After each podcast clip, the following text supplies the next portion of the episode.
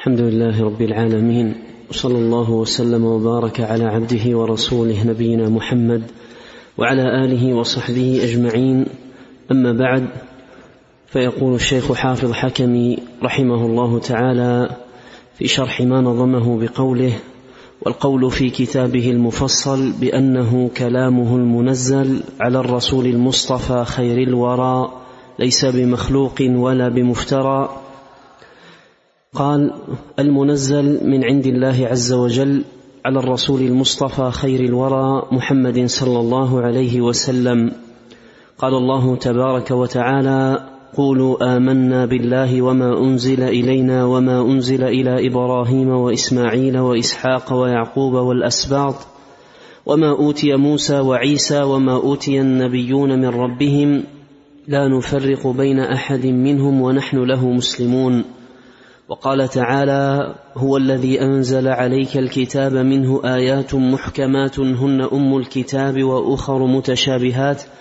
فأما الذين في قلوبهم زيغ فيتبعون ما تشابه منه ابتغاء الفتنة وابتغاء تأويله وما يعلم تأويله إلا الله. والراسخون في العلم يقولون آمنا به كل من عند ربنا. وقال تعالى إنا أنزلنا إليك الكتاب بالحق لتحكم بين الناس بما أراك الله. وقال تعالى ألم تر إلى الذين يزعمون أنهم آمنوا بما أنزل إليك وما أنزل من قبلك يريدون أن يتحاكموا إلى الطاغوت وقد أمروا أن يكفروا به. نعم.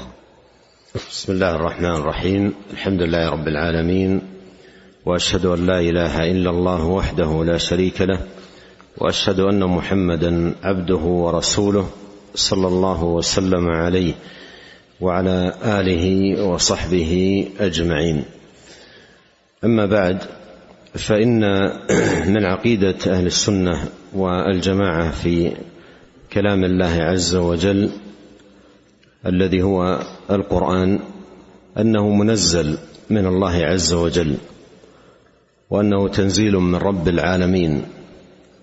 وأن الذي تكلم به هو الله جل وعلا وأنه كلامه والله عز وجل علي أعلى سبحانه وتعالى. فتكلم به وسمعه منه جبريل عليه السلام ونزل به نزل به الروح الأمين. منزل أي نزل به جبريل على النبي الكريم صلوات الله وسلامه عليه.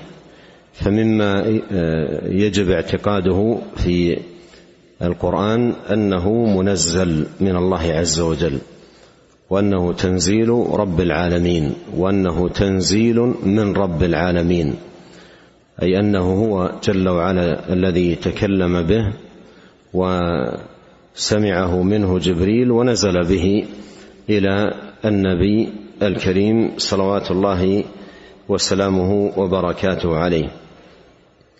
وهكذا جميع الكتب السابقة كلها منزلة كما في الآية التي صدر بها المصنف رحمه الله تعالى آيات هذا الموضع.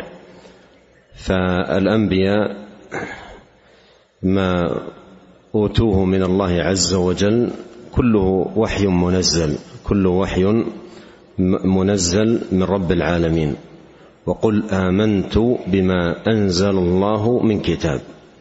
وقل آمنت بما أنزل الله من كتاب أي على أي رسول. فالوحي الذي بلغ الأنبياء عليهم صلوات الله وسلامه هذا كله منزل من الله سبحانه وتعالى.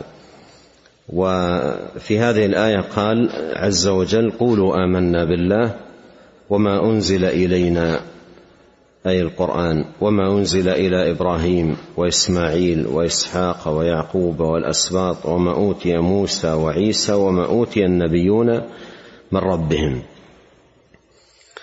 وهذه الآيات هذه الآيات ونظائرها استفاد منها فائدة عظيمة جدا في باب الاعتقاد أن الدين الحق هو الدين المنزل ليس إلا. وأما الأديان التي نشأت ونبتت واخترعت ووجدت في الأرض فهي باطل. فلا يكون الدين حقا إلا إذا كان منزلا من الله سبحانه وتعالى. ولهذا فإن الأنبياء عليهم صلوات الله وسلامه قالوا في إبطال ما قرروا هذا الدليل في إبطال ما عليه أقوامهم من الضلال. قال يوسف عليه السلام أرباب متفرقون خير أم الله الواحد القهار؟ ما تعبدون من دونه إلا أسماء سميتموها ما أنزل الله بها من سلطان. وفي سورة النجم إن هي إلا أسماء سميتموها أنتم وآباؤكم ما أنزل الله بها من سلطان. فالحق لا يكون إلا الوحي المنزل من الله سبحانه وتعالى. وبهذا يعلم أن أن العقائد التي آه، بين الناس العقائد التي بين الناس وعندهم على نوعين عقيدة منزلة وعقيدة نابتة. عقيدة منزلة وعقيدة نابتة. ولا يكون حقا من هذه العقائد إلا المنزل من الله لأن الدين دين الله. أم لهم شركاء شرعوا لهم من الدين ما لم يأذن به الله؟ فالدين دينه والشرع شرعه سبحانه وتعالى. إن الدين عند الله الإسلام. ومن يبتغي غير الإسلام دينا فلن يقبل منه. فلا يكون الدين حقا إلا إذا كان منزلا من الله. ولهذا يطالب كل من يقول قولا أو يدين دينا أن يأتي بشاهد عليه ودليل عليه منزل من الله لأن الدين لله عز وجل والخلق عباد عباد لله. ليس لأي واحد منهم أن يخترع ما شاء أو ينشئ ما أراد وإنما الدين دين الله عز وجل والعبيد عبيد الله سبحانه وتعالى. فما بين الناس من اديان إما دين منزل أو دين نابت. والمنزل هو الحق وكل دين نابت في الأرض فهو باطل لا يقبله الله. كل دين نابت في الأرض مهما استحسنه أربابه ورأوه حسنا فهو باطل لا يقبله الله سبحانه وتعالى. بل لا يقبل الله عز وجل إلا ما أنزل به وحيه الحكيم وذكره العظيم سبحانه وتعالى. والآية الثانية فيها أيضا تقرير هذا الأمر وأن القرآن منزل من الله هو الذي أنزل عليك الكتاب أي القرآن. منه آيات محكمات هن أم الكتاب وأخر متشابهات. وأخر متشابهات. محكمات أي بين معناها ظاهر ومتشابهات أي في معناها شيء من الخفاء. وطريقة العلماء الراسخين الإيمان بالقرآن كله محكمه ومتشابهه. وما أشكل عليهم منه وتشابه ردوه إلى المحكم فاستبان لهم. وهذه طريقة الراسخون. أما أهل الزيغ فشأنهم وحالهم كما ذكر الله يتبعون ما تشابه منه ابتغاء الفتنة وابتغاء تأويله وما يعلم تأويله إلا الله. نعم. قال رحمه الله تعالى وقال تعالى يا أيها الذين آمنوا آمنوا بالله ورسوله والكتاب الذي نزل على رسوله والكتاب الذي أنزل من قبل ومن يكفر بالله وملائكته وكتبه ورسله واليوم الآخر فقد ضل ضلالا بعيدا. نعم في الآية أمر للمؤمن بالإيمان. يا أيها الذين آمنوا آمنوا. مثلها قول الله سبحانه وتعالى يا أيها الذين آمنوا اتقوا الله وآمنوا برسوله يؤتكم كفلين من رحمته. والأمر بالشيء لمن هو داخل فيه أمر بالثبات عليه والزيادة منه والقوة فيه والمحافظة عليه. والأمر بالشيء لمن لم يكن داخلا فيه هو أمر بالدخول فيه. وعليه فإن أمر المؤمن بالإيمان هو أمر بالزيادة في الإيمان والثبات عليه. ولهذا عد العلماء رحمه الله تعالى هذه الآية دليلا على أن الإيمان يزيد. ونظروا لذلك نظروا لذلك عندما تكون تمشي أنت وصاحبك ثم تقول له وهو يمشي إلى جوارك امشي يا فلان. المعنى واضح. المعنى واضح أي زد في مشيك. مثله عندما تكون تأكل أنت وزميلك وهو يأكل مستمر في الأكل تقول كل يا فلان تقصد زد في ذلك. فالأمر بالشيء لمن هو داخل فيه أمر بالزيادة فيه بالزيادة فيه. ولهذا عدت الآية من الأدلة على أن الإيمان يزيد أن الإيمان يزيد. يا أيها الذين آمنوا والشاهد منها أن الكتب كلها منزلة. آمنوا بالله ورسوله والكتاب الذي نزل على رسوله يعني ال هنا للعهد. الذي هو الكتاب المعهود القرآن والكتاب الذي أنزل من قبل وال هنا للجنس أي جميع الكتب المنزلة من قبل. ففيه أن كتب الله عز وجل كلها آه، منزلة منه منزلة منه تبارك وتعالى على أنبيائه الكرام عليهم صلوات الله وسلامه. وفيه أن الكفر بالكتب المنزلة أو شيء منها هو منتهى الضلال منتهى الضلال وأنه كفر بالله رب العالمين سبحانه وتعالى لأنه لا يؤمن بالله إلا من آمن بكتبه ووحيه سبحانه وتعالى. فالكافر بها أو بشيء منها هو كافر بالله. نعم. قال رحمه الله تعالى وقال تعالى آمن الرسول بما أنزل إليه من ربه والمؤمنون كل آمن بالله وملائكته وكتبه ورسله لا نفرق بين أحد من رسله. هذه أصول الاعتقاد اجتمعت في هذه الآية العظيمة إلى تمامها. أصول الاعتقاد اجتمعت فيها وجاء في هدي النبي عليه الصلاة والسلام مشروعية يقولها المسلم كل ليلة. ومن الحكمة في ذلك أنه ينبغي على المسلم كل ليلة أن يستذكر هذه الأصول العظيمة وأن يجدد الإيمان بها. وهذه فائدة الأذكار. تجديد الإيمان وتقويته وتمتينه في القلوب. قال من قرأ بالآيتين من آخر سورة البقرة في ليلة كفتاه. من الحكمة في القراءة لهاتين الآيتين أن فيهما تجديد للإيمان تجديد للإيمان وتقوية له وأن أصول الإيمان يحتاج العبد أن يعمل دوما وأبدا على تجديدها تجديدا مستمرا وإلا فإنها تضعف حتى هذه الأصول حتى هذه الأصول التي في القلب. ولهذا قال عليه الصلاة والسلام إن الإيمان لا يخلق في جوف أحدكم كما يخلق الثوب. فاسألوا الله أن يجدد الإيمان في قلوبكم. نعم. قال رحمه الله تعالى وقال تعالى قل من كان عدوا لجبريل فإنه نزله على قلبك بإذن الله مصدقا لما بين يديه وهدى وبشرى للمؤمنين.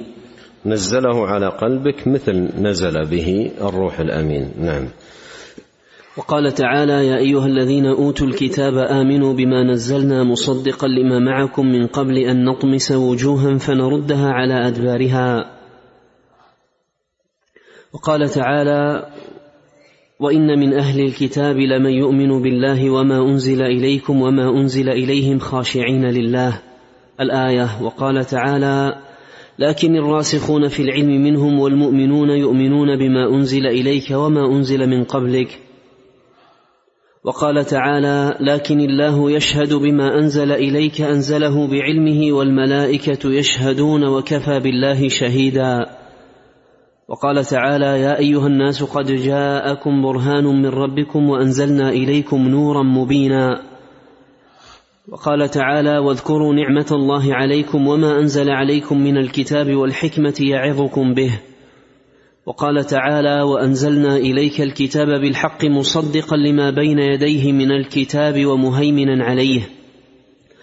وقال تعالى قل يا أهل الكتاب هل تنقمون منا إلا أن إلا أن آمنا بالله وما أنزل إلينا وما أنزل من قبل؟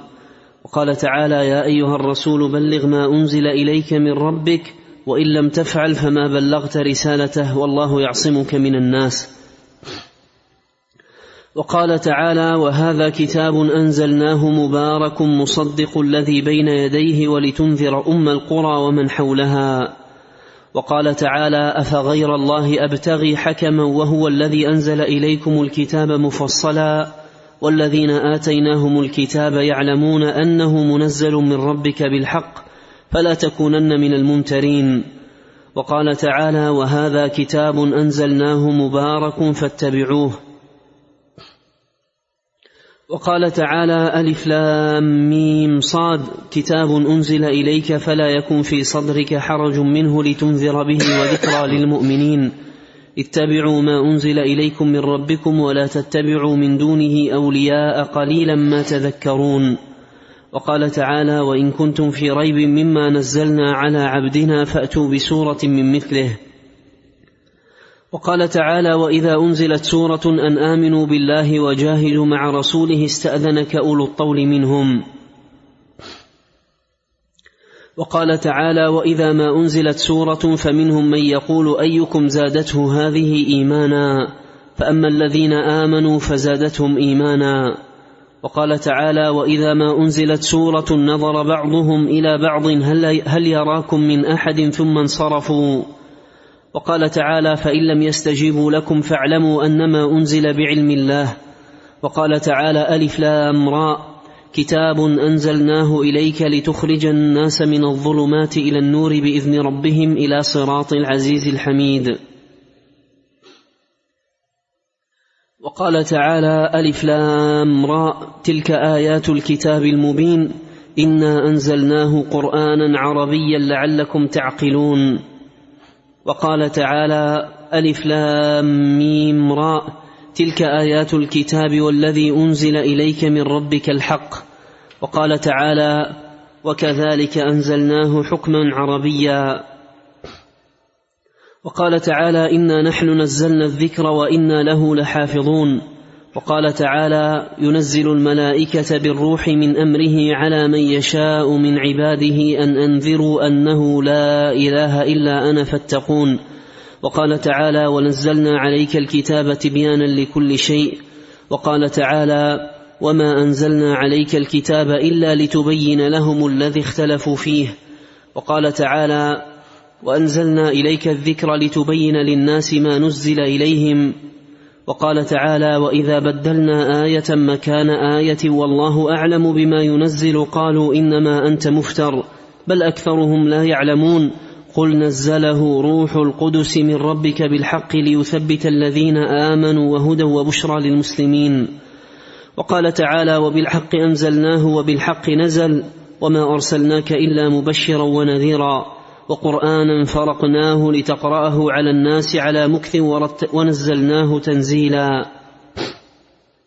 وقال تعالى الحمد لله الذي أنزل على عبده الكتاب ولم يجعل له عوجا. وقال تعالى لقد أنزلنا إليكم كتابا فيه ذكركم أفلا تعقلون؟ وقال تعالى وهذا ذكر مبارك أنزلناه أفأنتم له منكرون؟ وقال تعالى وكذلك أنزلناه آيات بينات وأن الله يهدي من يريد. وقال وكذلك أنزلناه قرآنا عربيا وصرفنا فيه من الوعيد. وقال تعالى ولقد أنزلنا إليكم آيات مبينات ومثلا من الذين خلوا من قبلكم. ولقد. ولقد أنزلنا إليكم آيات مبينات ومثلا من الذين خلوا من قبلكم وموعظة للمتقين. وقال تعالى لقد أنزلنا آيات مبينات والله يهدي من يشاء إلى صراط مستقيم. وقال تعالى تبارك الذي نزل الفرقان على عبده ليكون للعالمين نذيرا. وقال تعالى قل أنزله الذي يعلم السر في السماوات والأرض إنه كان غفورا رحيما. وقال تعالى وإنه لتنزيل رب العالمين. نزل به الروح الأمين على قلبك لتكون من المنذرين بلسان عربي مبين. آية النور العظيمة في سورة النور. قال الله عز وجل قبلها ولقد أنزلنا إليكم آيات مبينات. وبعدها بآيات قال لقد أنزلنا إليكم لقد أنزلنا آيات مبينات. نعم. وقال تعالى وإنك لتلقى القرآن من لدن حكيم عليم. وقال طاسيم ميم تلك آيات الكتاب المبين نتلو عليك من نبأ موسى وفرعون بالحق لقوم يؤمنون. وقال تعالى وإذا قيل لهم اتبعوا ما أنزل الله قالوا بل نتبع ما وجدنا عليه آباءنا. وقال تعالى ألف لام ميم تنزيل الكتاب لا ريب فيه من رب العالمين أم يقولون افتراه بل هو الحق من ربك. وقال تعالى واتبع ما يوحى إليك من ربك. وقال تعالى ويرى الذين أوتوا العلم الذي أنزل إليك من ربك هو الحق. وقال تعالى تنزيل العزيز الرحيم. وقال تعالى تنزيل الكتاب من الله العزيز الحكيم. إنا أنزلنا إليك الكتاب بالحق. وقال تعالى إنا أنزلنا عليك الكتاب للناس إنا أنزلنا عليك الكتاب للناس بالحق. وقال تعالى واتبعوا أحسن ما أنزل إليكم من ربكم. وقال هذه تقدمت ها؟ نعم. إنا أنزلنا عليك الكتاب للناس بالحق. تقدمت نعم. وقال تعالى واتبعوا أحسن ما أنزل إليكم من ربكم. وقال تعالى حاميم تنزيل الكتاب من الله العزيز العليم. الشيخ رحمة الله عليه يكتب فيما يظهر لي من حفظه والنسخة التي طبعت يعني اولا قبل طباعة هذه التي هي تنزيل الآيات من المصحف فيها بعض الأخطاء التي تشير إلى هذا المعنى أنه كان يكتب من حفظه رحمه الله تعالى. ولا أعلم كتابا فيما ألف في الاعتقاد عموما مثل هذا الكتاب في بسط الأدلة وحشدها وجمعها على هذا النسق. لا أعلم كتابا نظيرا لهذا الكتاب المبارك معارج القبول للشيخ حافظ حكمي رحمه الله تعالى. ولا ينقضي عجبك إذا علمت أنه قد كتبه عمره أربع وعشرين سنة. رحمه الله. ولكنك في هذا ومثله لا تذكر إلا قول الله عز وجل وأن الفضل بيد الله. يؤتيه من يشاء والله ذو الفضل العظيم. نعم. أحسن الله عليكم قال رحمه الله تعالى وقال تعالى حاميم تنزيل من الرحمن الرحيم. كتاب فصلت آياته قرآنا عربيا لقوم يعلمون. وقال تعالى إن الذين كفروا بالذكر لما جاءهم وإنه لكتاب عزيز. لا يأتيه الباطل من بين يديه ولا من خلفه تنزيل من حكيم حميد. وقال تعالى وهذا كتاب أنزلناه مبارك فاتبعوه. وقال تعالى كتاب أنزلناه إليك مبارك ليدبروا آياته وليتذكر أولو الألباب. وقال تعالى حاميم والكتاب المبين. إنا أنزلناه في ليلة مباركة. وقال تعالى تنزيل الكتاب من الله العزيز الحكيم. وقال تعالى فلا أقسم بمواقع النجوم وإنه لقسم لو تعلمون عظيم. إنه لقرآن كريم في كتاب مكنون لا يمسه إلا المطهرون تنزيل من رب العالمين. قول الله عز وجل كتاب أنزلناه إليك مبارك ليدبروا آياته وليتذكر أولو الألباب. فيها أن القرآن لم لم ينزل من أجل أن يقرأ فقط أو أن تحفظ حروفه فقط.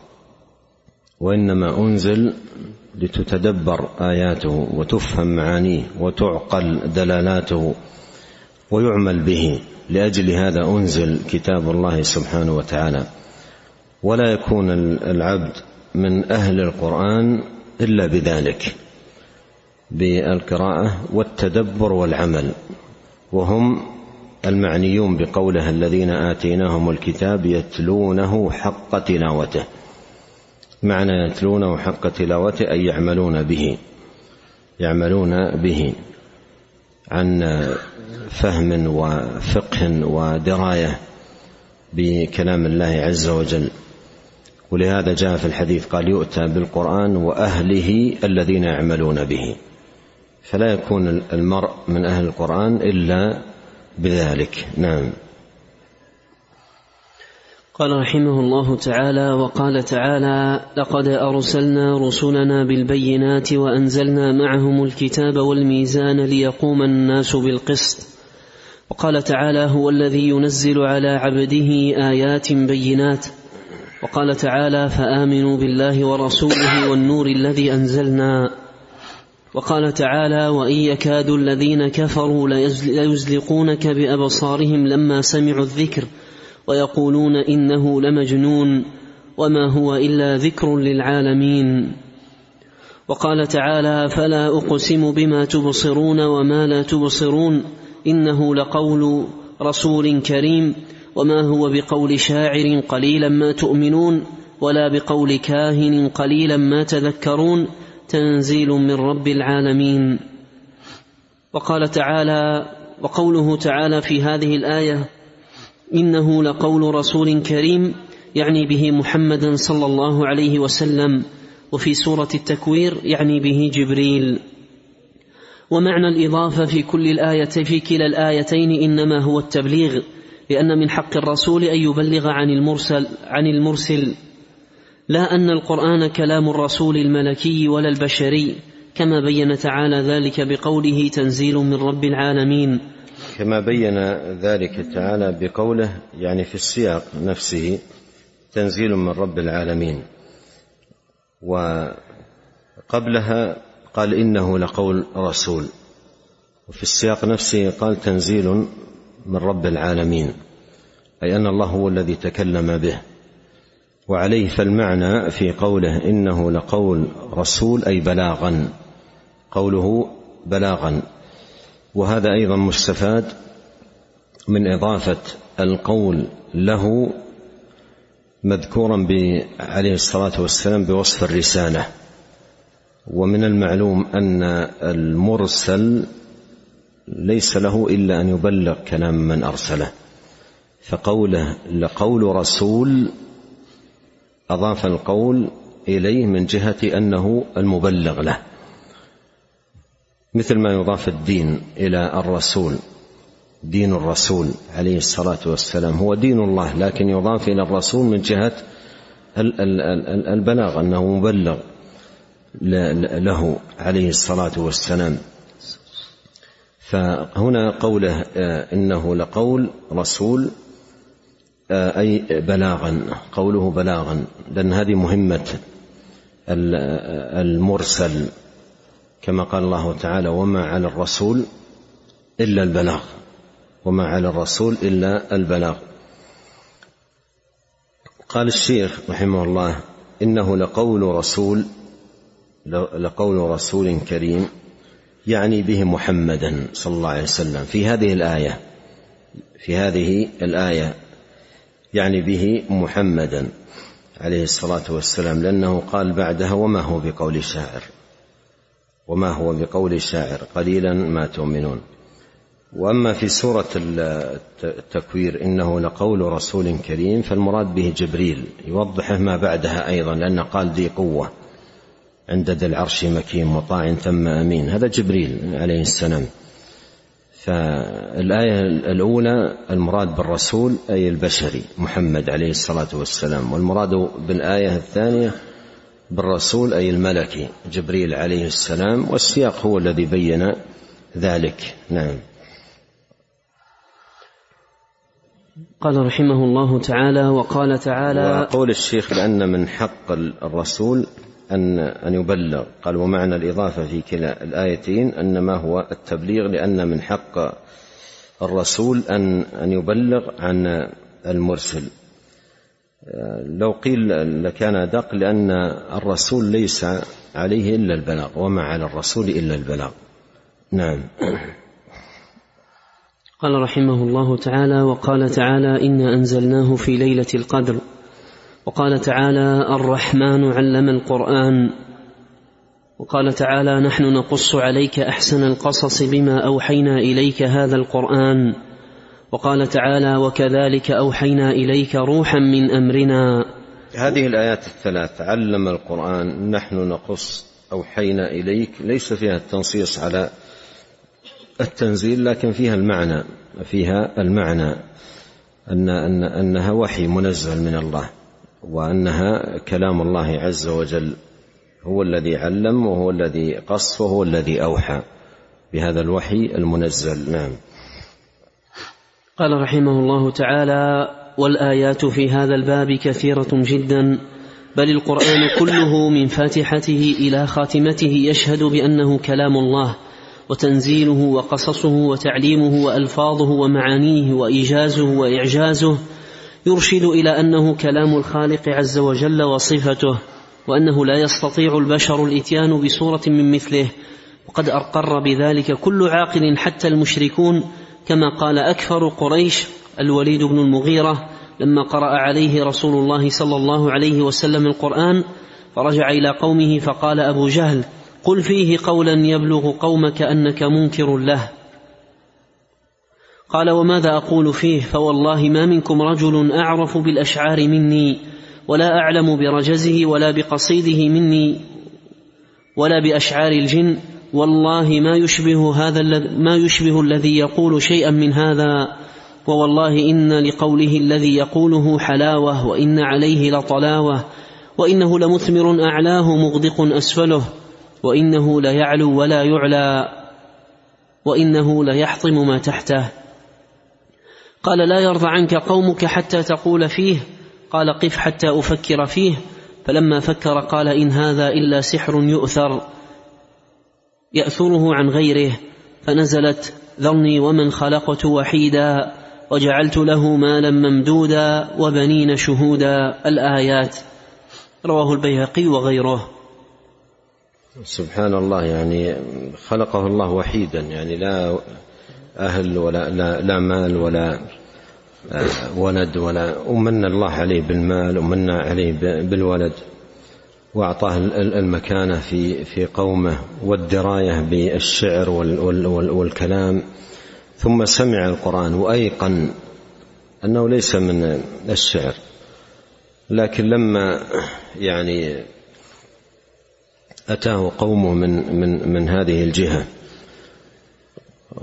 وقالوا له إن إن محمدا إن شئت نعطيك من المال. أنت أعطى يعني قالوا أعطاك محمد من المال ما جعلك يعني تتأثر بقوله وكلامه. فإن شئت نعطيك من المال ما أردت. فدخلوا عليه من هذه الجهة وأثروا عليه حتى كما حتى كان شأنه كما ذكر الله عنه فكر وقدر ثم قتل كيف؟ نعم. ثم قتل كيف؟ ثم فقتل كيف؟ قدر ثم نظر ثم عبس وبسر ثم أدبر واستكبر. فقال إن هذا إلا سحر يؤثر. صلى الله العافية. نعم. قال رحمه الله تعالى ويروى عن عتبة حين قرأ عليه رسول الله صلى الله عليه وسلم حميم السجد نحو ذلك. وكذا أبو جهل قبحهم الله. فتبين بهذا أن قولهم فيه سحر شعر كهانة وغير ذلك من مفترياتهم إنما قالوه عنادا ومكابرة. عنادا ومكابرة يعني لا عن قناعة أنه, أنه سحر وأنه كاهن وأنه لا ليس عن قناعة بذلك وإنما للصد عن دينه الذي جاء به. وإلا فقد استيقنوا أنه لا يدخل تحت طوق أحد من البشر. ونحن وجميع أهل السنة والجماعة نشهد الله الذي أنزله بعلمه وشهد به ونشهد ملائكته الذين شهدوا بذلك ونشهد رسوله الذي أنزل عليه وبلغه إلى الأمة ونشهد جميع المؤمنين الذين صدقوه وآمنوا به أن مؤمنون مصدقون شاهدون بأنه كلام الله عز وجل وتنزيله. وأنه تكلم به قولا وأنزله على رسوله وحيا. ولا نقول إنه نعم يعني هنا في قوله رحمه الله ونشهد رسوله. ونشهد رسوله سبق التنبيه على نظير ذلك في موضع سبق. وجاء في فتاوى اللجنة الدائمة سئلوا عن هذه العبارة. أحد السائلين يعني بعث هذه العبارة وسألهم عن صحة ذلك. فجاء في فتاوى مشايخنا الكرام قالوا هذه العبارة غلط من الشيخ عفى الله عنه ورحمه. قالوا هذه العبارة غلط من الشيخ عفى الله عنه ورحمه. ولا يجوز ولا يجوز لأحد أن يشهد الرسول صلى الله عليه وسلم على شيء من عمله بعد وفاته صلى الله عليه وسلم لأنه لا يعلم الغيب ولا يدري ما فعلته أمته بعده. ثم ذكروا الحديث إنك لا تدري ما احدثه بعدك. نعم. قال رحمه الله تعالى ولا نقول إنه حكاية عن كلام الله عز وجل أو عبارة بل هو عين كلام الله حروفه ومعانيه. نزل به من عنده الروح الأمين على محمد خاتم المرسلين وكل منهما مبلغ عن الله عز وجل. هذا قول الاشاعره هذا قول الاشاعره والكلابيه والماتروديه ومن كان على طريقهم هذا قولهم. وحاصل قولهم أنه ليس وحي منزل وجميع الآيات التي تقدمت كلها رد عليهم. نعم. قال رحمه الله تعالى والكلام إنما يضاف حقيقة إلى من قاله مبتدئا لا إلى من قاله مبلغا مؤديا. هذا معروف متقرر عندما تنقل مثلا بيت من الشعر لأحد المتقدمين وترويه في في أحد المجالس لا يكون قولا لك. ومن يسمعه منك يقول هذا وهو يعرف الشعر يقول هذا قول فلان. ما ينسب إلى الناقل. الكلام لا ينسب إلى الناقل وإنما ينسب إلى من قاله ابتداء إلى من قاله ابتداء لا ينسب إلى الناقل وإنما يضاف إلى من قاله ابتداء. فالكلام من قال فالكلام كلام من قاله ابتداء لا من نقله اداء. الكلام كلام من قاله ابتداء لا من نقله اداء. قد مر معنا في الآيات تنزيل الكتاب لا ريب فيه من رب العالمين. من رب العالمين. من رب العالمين أي منه بدأ هو الذي تكلم به. من رب العالمين أي منه بدأ هو الذي تكلم به سبحانه وتعالى. نعم. قال الله تعالى يا أيها الرسول بلغ ما أنزل إليك من ربك وإن لم تفعل فما بلغت رسالته والله يعصمك من الناس.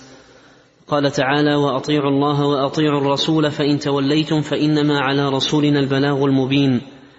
وقال تعالى فإن تولوا فإنما عليه ما حمل وعليكم ما حملتم وإن تطيعوه تهتدوا وما على الرسول إلا البلاغ المبين. وقال تعالى فإن أعرضوا فما أرسلناك عليهم حفيظا إن عليك إلا البلاغ وقال تعالى قل إني لن يجيرني من الله أحد ولن أجد أحد ولن أجد من دونه ملتحدا إلا بلاغا من الله ورسالاته والآيات في هذا كثيرة جدا يخبر تعالى عن رسوله أنه مبلغ عنه مؤد لما أرسله به وهذا يعرفه كل أحد يعقل لفظة رسول فإن الرسول لا بد له من مرسل برسالته. فالمرسل الله عز وجل والرسالة هي القرآن والمرسل هو محمد صلى الله عليه وسلم المبلغ رسالة ربه. وقال آنس بعث النبي صلى الله عليه وسلم خاله حراما إلى قومه. حراما. حراما. حراما إلى قومه وقال أتؤمنوني أبلغ رسالة رسول الله صلى الله عليه وسلم فجعل يحدثهم. وقال المغيرة أخبرنا نبينا عن رسالة أخبرنا نبينا عن رسالة ربنا أنه من قتل منا صار إلى الجنة. وعن عائشة رضي الله عنها قالت من حدثك أن النبي صلى الله عليه وسلم كتم شيئا من الوحي فلا تصدقه. إن الله تعالى يقول يا أيها الرسول بلغ ما أنزل إليك من ربك وإن لم تفعل فما بلغت رسالته. وفي خطبته في موقف الحج الأكبر قال صلى الله عليه وسلم وأنتم تسألون عني فما أنتم قائلون؟ قالوا نشهد أنك قد بلغت وأديت ونصحت. وفيها إشارته صلى الله عليه وسلم بيده إلى السماء قائلا اللهم هل بلغت؟ اللهم اشهد. قالها مرارا وعن أبي هريرة رضي الله عنه قال قام فينا رسول الله صلى الله عليه وسلم ذات يوم فذكر الغلول فعظمه وعظم أمره أمره. وعظم أمره ثم قال لا لا ألفين أحدكم يجيء يوم القيامة على رقبته بعير له رغاء. يقول يا رسول الله أغثني فأقول لا أملك لك شيئا قد أبلغتك. لألفين أحدكم يجيء يوم القيامة على رقبته فرس له حمحمة فيقول يا رسول الله أغثني فأقول لا أملك لك شيئا قد أبلغتك.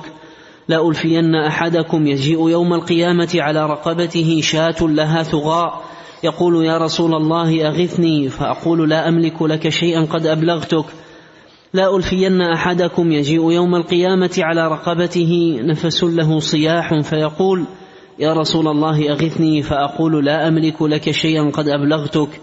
لا ألفين أحدكم يجيء يوم القيامة على رقبته رقاع تخفق فيقول يا رسول الله أغثني فأقول لا أملك لك من الله شيئا قد أبلغتك. لا ألفين أحدكم يجيء يوم القيامة على رقبته صامت, صامت يقول يا رسول الله أغثني فأقول لا أملك لك من الله شيئا قد أبلغتك. متفق عليه. العرب يقسمون المال إلى قسمين صامت وناطق. صامت وناطق. الصامت مثل الذهب والفضة والناطق ما كان له صوت من المال مثل البهائم. فالذي تقدم في الحديث ثغاء البعير وحمحمة الفرس ورغاء الشاة هذه كلها من الأموال الناطقة. من الأموال الناطقة يعني ما كان من المال له صوت يسمى ناطق وما ليس له صوت يسمى صامت مثل الذهب والفضة.